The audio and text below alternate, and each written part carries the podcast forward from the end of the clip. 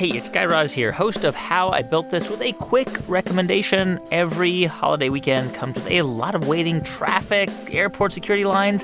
And so while you're waiting, why don't you just binge on How I Built This? Each episode, I speak with a founder of a company who has an incredible story of how it all began. You can find How I Built This on the NPR One app or wherever you get your podcasts.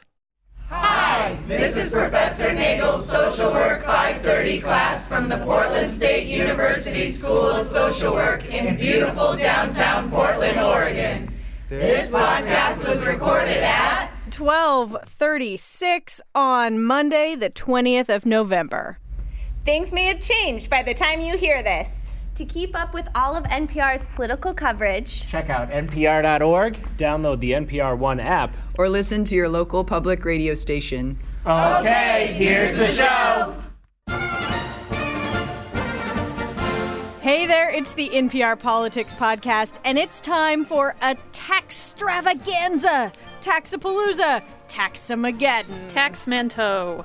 Yes, whatever you call it. I have got the NPR Politics Pod's two biggest tax nerds here in the studio, along with me. I'm like third. And we've got answers to a whole stack of your questions. I'm Tamara Keith. I cover the White House for NPR. I'm Scott Horsley. I also cover the White House. I'm Danielle Kurtzleben, political reporter. I think we should put Kelsey Snell on that list of, of oh, tax oh, nerds. This, does this Most mean I'm now fourth? I, I am not ranking anybody mm. here. I, I have no judgments on this. Kelsey Snell being the newest member of the Pod Squad who is not here for this incredibly nerdy podcast. But who in this room is excited about taxes? Woohoo! So there are just six weeks left in 2018, and in that time, the president and Republicans in Congress are pushing hard to pass major tax legislation. The House passed their bill last week. Now all the action has moved to the Senate, where just three Republican noes could derail the whole thing, but it seems like there is something resembling momentum. The president has been tweeting, a few Republicans have been waffling, but guess what? Today isn't about politics, it's about policy. Woo! Absolutely. Because that's what matters. All right, so last Monday we talked a lot about taxes. We answered a few questions from listeners, but then we asked if there were any more. And oh my, there are more questions. We got dozens and dozens of great questions, and Danielle and Scott are here to answer them for you. It's a turbo pod. Is that like TurboTax? Mm-hmm.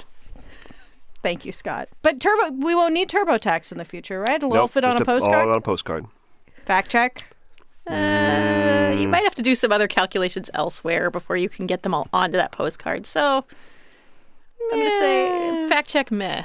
How about that? All right. Moving on to listener questions. We've got uh, Carrie McCormick in San Antonio, Texas, who writes I've heard a lot of differing points of view on who will benefit in the middle class with the current tax bill. The most concerning for me is that I heard that if you make between $75,000 and $200,000 a year, you would actually see an increase of 500 to $700 a year. Is that true? All right. So to really make this simple, I'm going to talk only about the House bill at first, and I'm only going to talk about the short term. So, were it passed, how it would affect people in the next year or two. And are we talking about family or are we talking about single? Doesn't matter who you are, doesn't matter if you are married or not, or partnered or cohabiting, doesn't matter. All right. So, the Joint Committee on Taxation, which is a bipartisan committee in Congress that gamed all of this out, did all of the math, they broke this down by income distribution. And what they found was for people between 75 and 200K, there are a few more gradations here, but in general, around three quarters of them, as of 2019, were the, the House bill passed ad, as is, they would see some sort of a decrease in their tax bill, a lot of them of over $500. Meanwhile, around 10 to 15%, give or take, would see some sort of an increase. So a minority would see an increase, but, you know, they might be pretty upset about it. One other way to put it is this the Tax Policy Center, which is another group that does really good math on this sort of thing, they found that the average federal tax change for people who are roughly in this range, their tax bill would fall by around $1,600. That's pretty big. That said, the Tax Policy Center also said that, you know, true, but in 2018, while three quarters of people would see a tax cut of around 1900 7% would see an average tax increase of 2100 I've thrown a lot of numbers at you, but the broad point is this a lot of people would see some sort of a tax cut, but you're going to see a sizable minority of people who might have some sort of an increase, plus a chunk of people who will see very little difference. And the thing with taxes is if your taxes are going up, or you think your taxes might go up, you feel it a lot more than those people whose taxes are going down. Right. And one more important thing based on Joint Committee on Taxation numbers of both of these bills, like let's be really clear here. Disproportionately, the benefits from these bills would go to higher income people. That is true on both sides. Okay, let's go to the next question. It comes from India Paju. India writes, quote, I haven't heard anyone really talk about the exemptions going away. That seems to be a major blow. Great, standard deduction doubles, but I lose my exemptions. If you are a married couple with more than one kid, you get less of a deduction. Adding $300 to the child tax credit doesn't do much to change that. I am part of a family of five with three kids under 16. Old way, standard deduction of $12,600, personal exemptions of $20,250, and child tax credit of $3,000 for a total of $35,850. New way, standard deduction of $25,200, no personal exemptions, child tax credit of $49.50 for a total of $30,150. That is a lot of numbers. A difference of over $5,000 in tax relief. Why is no one talking about this? Well, I actually, will say there's a lot of Democrats who've been talking a great deal about this because this was something they pointed out quickly about both the House and the Senate bills. Is that on the one hand they giveth with one hand, they raise the standard deduction, but they taketh away by doing away with the personal exemptions. And if you have uh, three kids in the family, as as India does, that's kind of where you tip the balance and you wind up as a net negative. If you have two kids, you're probably going to be better off with the doubling of the standard deduction and losing the two personal exemptions, two kids or fewer. Three or more, you come up on the short end of the stick. And three kids is the new two. It's very trendy. Is this a thing? I'm telling you, it is. I'm not following that trend, but it's a thing. Okay. It's so in among the childbearing set, you guys. Congratulations on your new personal exemption. Okay, one more from Nathan Hartwig. He writes We've been hearing about how bad or good, depending on your class, the proposed tax plan is recently. For instance, I, a recent college grad from a middle class small business owning family, will no longer be able to deduct my student loan interest or expensive car repairs from my federal taxes. And my teacher friends won't be able to write off classroom supplies. But I just read in a Twitter post from Topher Spiro that owners of private planes will be able to deduct management expenses for their planes. The expenses include purchase of storage, maintenance, fueling, training, and hiring of pilots and crew, flight planning, etc. With revelations like this, is there anything actually beneficial for the middle class and lower classes? Is there actually anything good for the common person in this proposal?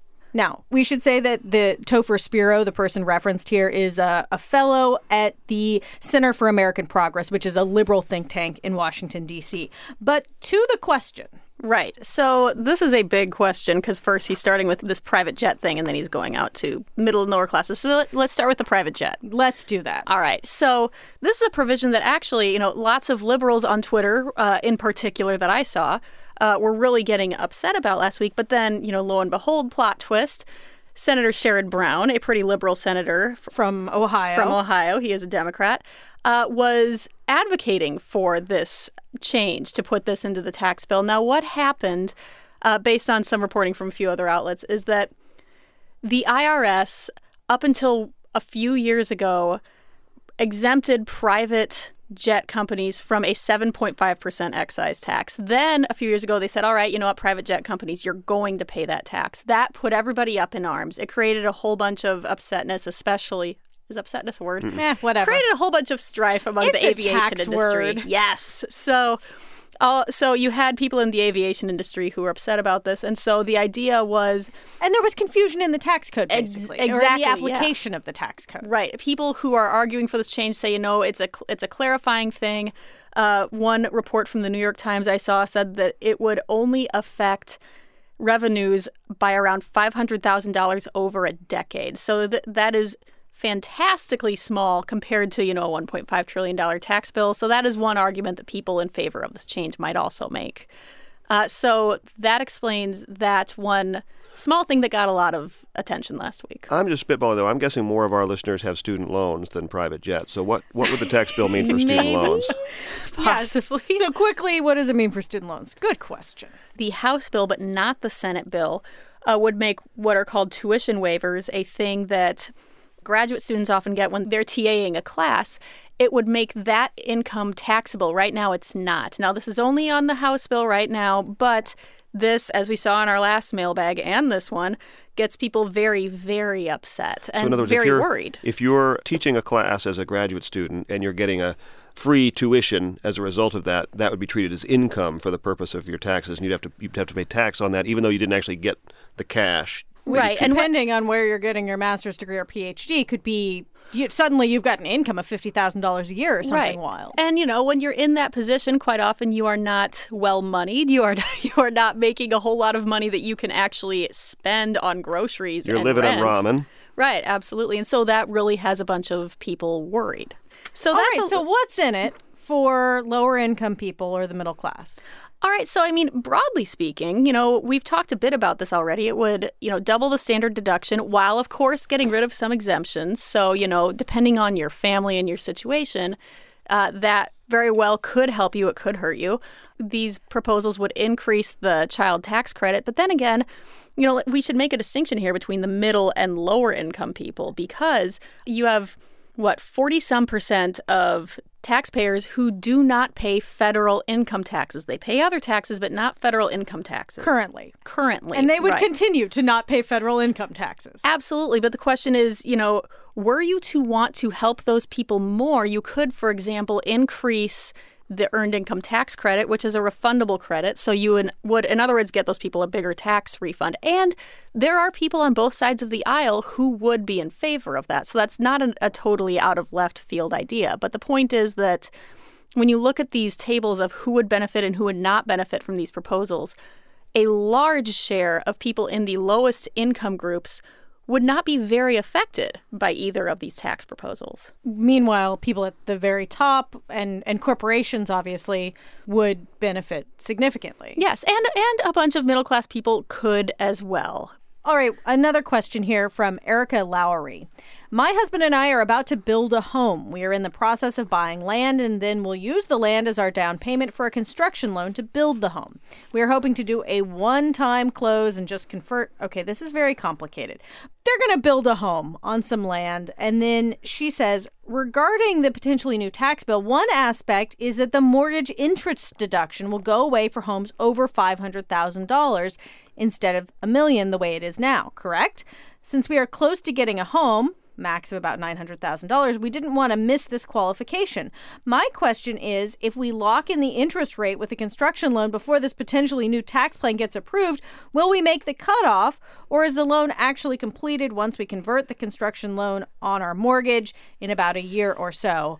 And guess what? There's a lot of detail there. A lot I of believe- particulars, but the big picture is that under the House bill, Erica's quite right.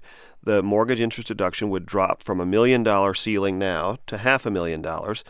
And maybe most importantly, the effective date of that change would be November 2nd, 2017. So if you're out there shopping for a mortgage right now, if the House bill passes, you could be affected by it. Even if you lock in your mortgage before the bill ultimately passes, they've set a retroactive effective date for it. Now, the Senate bill doesn't change the mortgage interest deduction, and that would leave the cap at a million dollars. The Senate bill would also let you continue to buy a second home uh, w- with a deductible mortgage interest. So if you're out there shopping for a vacation home right now this this holiday season, All of our podcast listeners You might- shopping for vacation. People who might- use summer as a verb. you might be rooting for the uh, for the Senate version. All right. Now it is time for Tax Pod Lightning Round. The questions are long, but I hope the answers will be short. Oh goodness. From Gretel Crooksmer in Tucson, Arizona, she writes I'm a political junkie, but I cannot wrap my head around the idea that repealing the Affordable Care Act's individual mandate as part of the tax bill will raise revenue. My understanding was that if you didn't purchase coverage, you would have a penalty on your taxes, which in theory would generate tax revenue. Can you help explain? First, we have to explain she is talking about something that is in the Senate version. Of That's right. The. Senate bill would do away with what's called the individual mandate under Obamacare. And Gretel, you are right. This is a head scratcher because I thought it was very counterintuitive too. But the Congressional Budget Office predicts that if you did away with the individual mandate, that is, people were no longer required to buy insurance or pay a tax penalty, some 13 million fewer people would get health insurance. And that means the government would be paying less to subsidize health insurance for people who are buying it on the Obamacare exchanges. And it turns out that those subsidies are bigger than the tax penalties they collect for people who do without. In fact, mm-hmm. the average subsidy last year was about $3,500, whereas the tax penalty for a family is just over $2,000. So the, the subsidies that the government pays out are considerably larger than the tax penalties they collect from those who don't buy insurance. So fewer people take the subsidies because they're not buying insurance, then it saves taxpayers money. And in fact, the Senate is counting on this to save north of $300 billion over the course of a decade, money that they could then use to help pay for some of those corporate tax breaks. All right, from Jonathan Ross in Loveland, Colorado. During the campaign, I remember both Sanders and Trump talking about stopping hedge fund and other money managers from being able to claim their income under the capital gains tax rate. Haven't heard anything about this during this round of tax debates. Did I miss this or is no one talking about it anymore? Seems like an easy loophole to close and cut some of that $1.5 trillion deficit over the next 10 years. This is about carried is, interest. This is all yours. and this is Scott Horsley. uh, Jonathan, you didn't miss it, and no one's talking about it because neither the House nor the Senate bill would make a, a significant change in carried interest. They do tweak it just a little bit in terms of the timing that you'd have to hold the investment to claim the lower capital gains rate. But despite the campaign promises from President Trump, neither the House nor Senate bill really makes a serious run at carried interest. All right. And from Sean Waldron, the Alabama election is scheduled for December 12th. If Doug Jones, the Democrat, wins, how soon before he takes over the seat? I'm wondering how it will affect the Senate vote on the tax cut bill. Okay, so Danielle. Yes. So as of Friday, an Alabama election official told Reuters that the Senate election on December 12th, the results probably would not be certified until December 26th at the earliest. So it would only be after that that they could potentially swear in Doug Jones were he to win, or Roy Moore were he to win.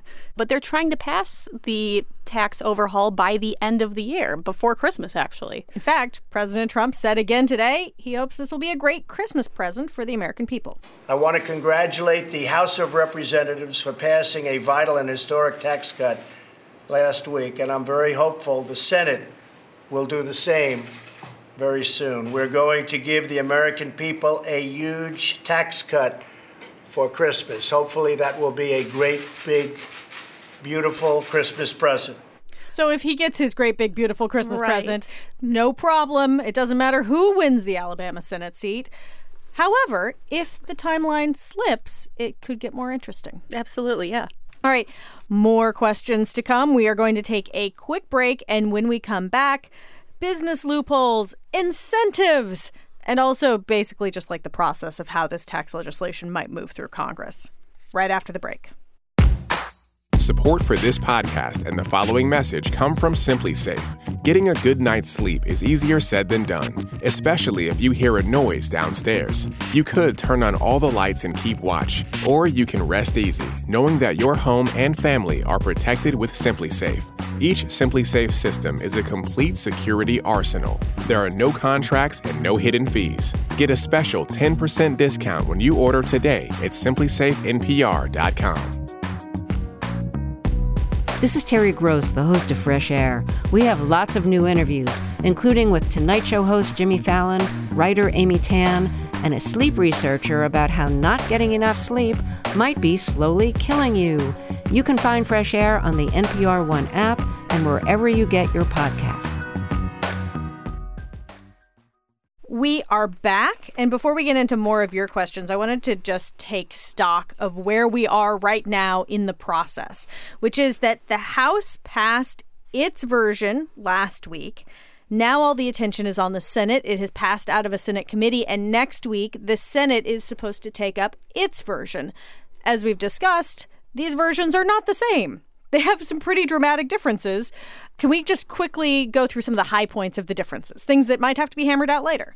Sure, yeah. So the core of the two bills is still pretty similar. That is a big corporate tax cut and you know getting rid of a bunch of loopholes and deductions and so on and doubling the standard deduction getting rid of personal exemptions those are at the core of both bills now the differences uh, you know get into the details for example the house bill would reduce the seven individual tax brackets down to four, whereas the Senate bill would maintain the current seven brackets. So there's that.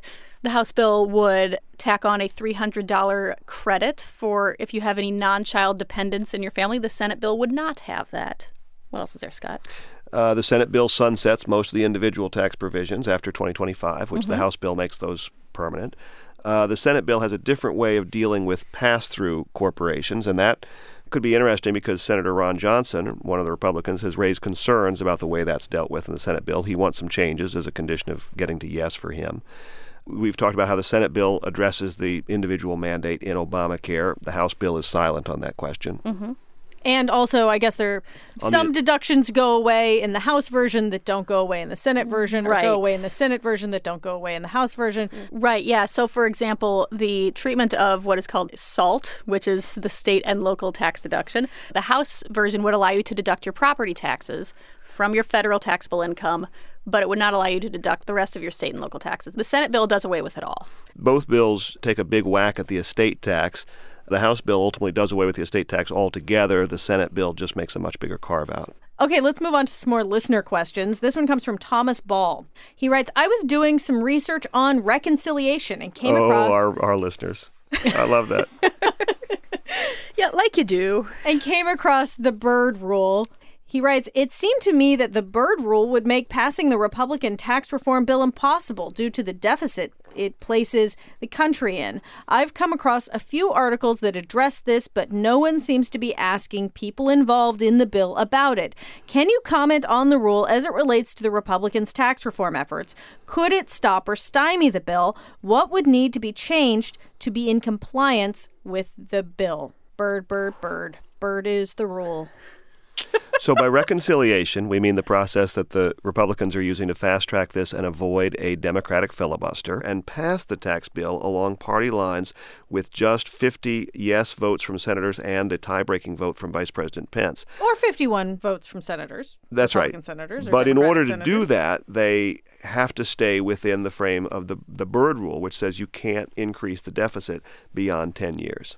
And that's why the Senate bill phases out some of these individual tax tax cuts. That's Yeah, right. But totally. it's but they're doing so sort of with their fingers crossed behind their back because they're saying, well, we're going to write the law that these tax cuts will sunset in the end of 2025, but we all know it's going to be really hard for a future Congress to really let that happen, and we pretty much assume that these tax cuts are going to survive. And in fact, they're telling all the folks who are the beneficiaries of those tax cuts, oh, don't worry about those sunsetting; those are going to be around.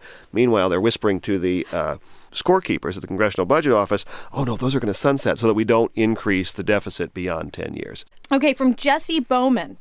I notice all the discussion about the proposed tax plans currently coming out of the Senate and House is centered mainly around cutting individual deductions, but I haven't heard much about the deductions that will be eliminated for businesses. How do the plans propose closing business loopholes and broadening the base to warrant a drop of the corporate rate down to 20%?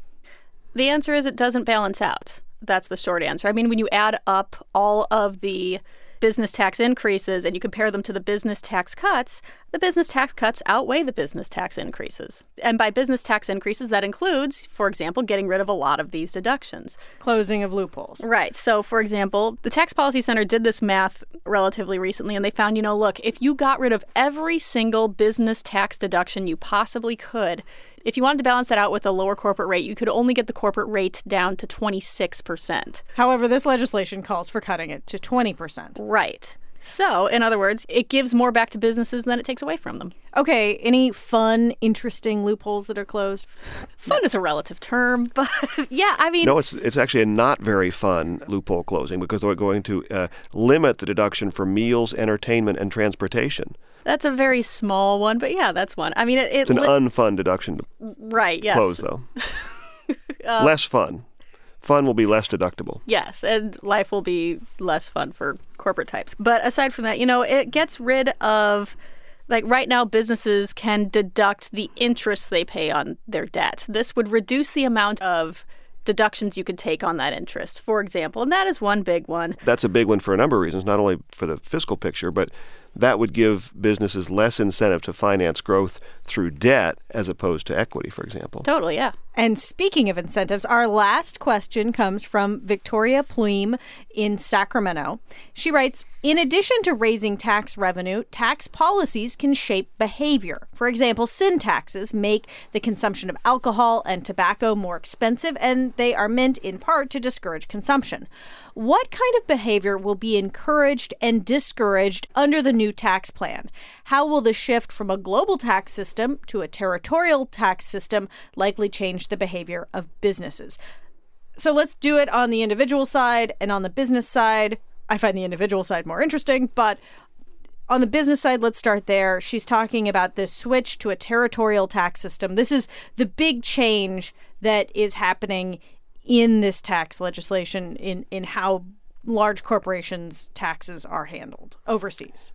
All right, so the corporate side, the idea with changing from a worldwide to a territorial tax system, that is, from changing to a system where right now the US has a worldwide system that puts us almost alone, right, in the world. Most other countries have a territorial tax system. Right now, U.S. companies are taxed both on their foreign profits and the profits they make here. Under a territorial system, they would be only taxed under their profits here and not elsewhere.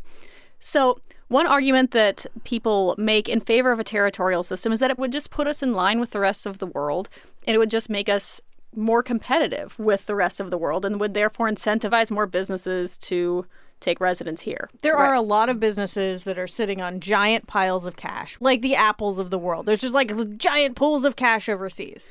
Right. And this tax plan also attempts to incentivize as and I love that Victoria put it that way because that's, you know, a lot of what taxes often do these tax plans would incentivize companies to bring money back from overseas with a one time tax, but a lower tax than they would otherwise pay on repatriating that money, is what it's called. So that is what the people creating these tax bills hope for. Now, there is a healthy debate going on between the left and the right, especially about exactly how effective this will be. And we are not going to settle that here, but let's talk nope. about incentives on the individual side, too. Well, we've mentioned dropping the cap on how much of your mortgage interest is deductible from a million dollars to $500,000. Not an enormous number of homeowners are in that Higher half range. a million to a million yeah. dollar range, but there are some. This would, in some ways, put downward pressure on home prices or the incentive to buy a bigger house. I guess it's a disincentive for the second house if you use the house version of the bill because again the second home is the mortgage interest is, would no longer be deductible under the house bill. Mm-hmm. We could talk about the children, I suppose. Uh, doing away with those personal exemptions, I suppose, uh, diminishes a tax incentive for having babies number three, four, and five, although the higher child credit might work against that. Right. But aside from that, you know, then speaking of things that people do very much look at their finances about, you know, there's all of that stuff once again about college students and graduate students. I mean, if you are considering getting your PhD and you think you might be a teaching assistant, well, when you're gaming out how much money do I need in loans? How am I going to be able to support myself? And suddenly you have a you have tens of thousands more in taxable income, that could very much change your financial situation and potentially you can imagine at the margins and maybe then some disincentivize people from deciding to pursue PhDs. One other thing I've heard is that by increasing the standard deduction, you create fewer people who would want to file long form taxes and write off things.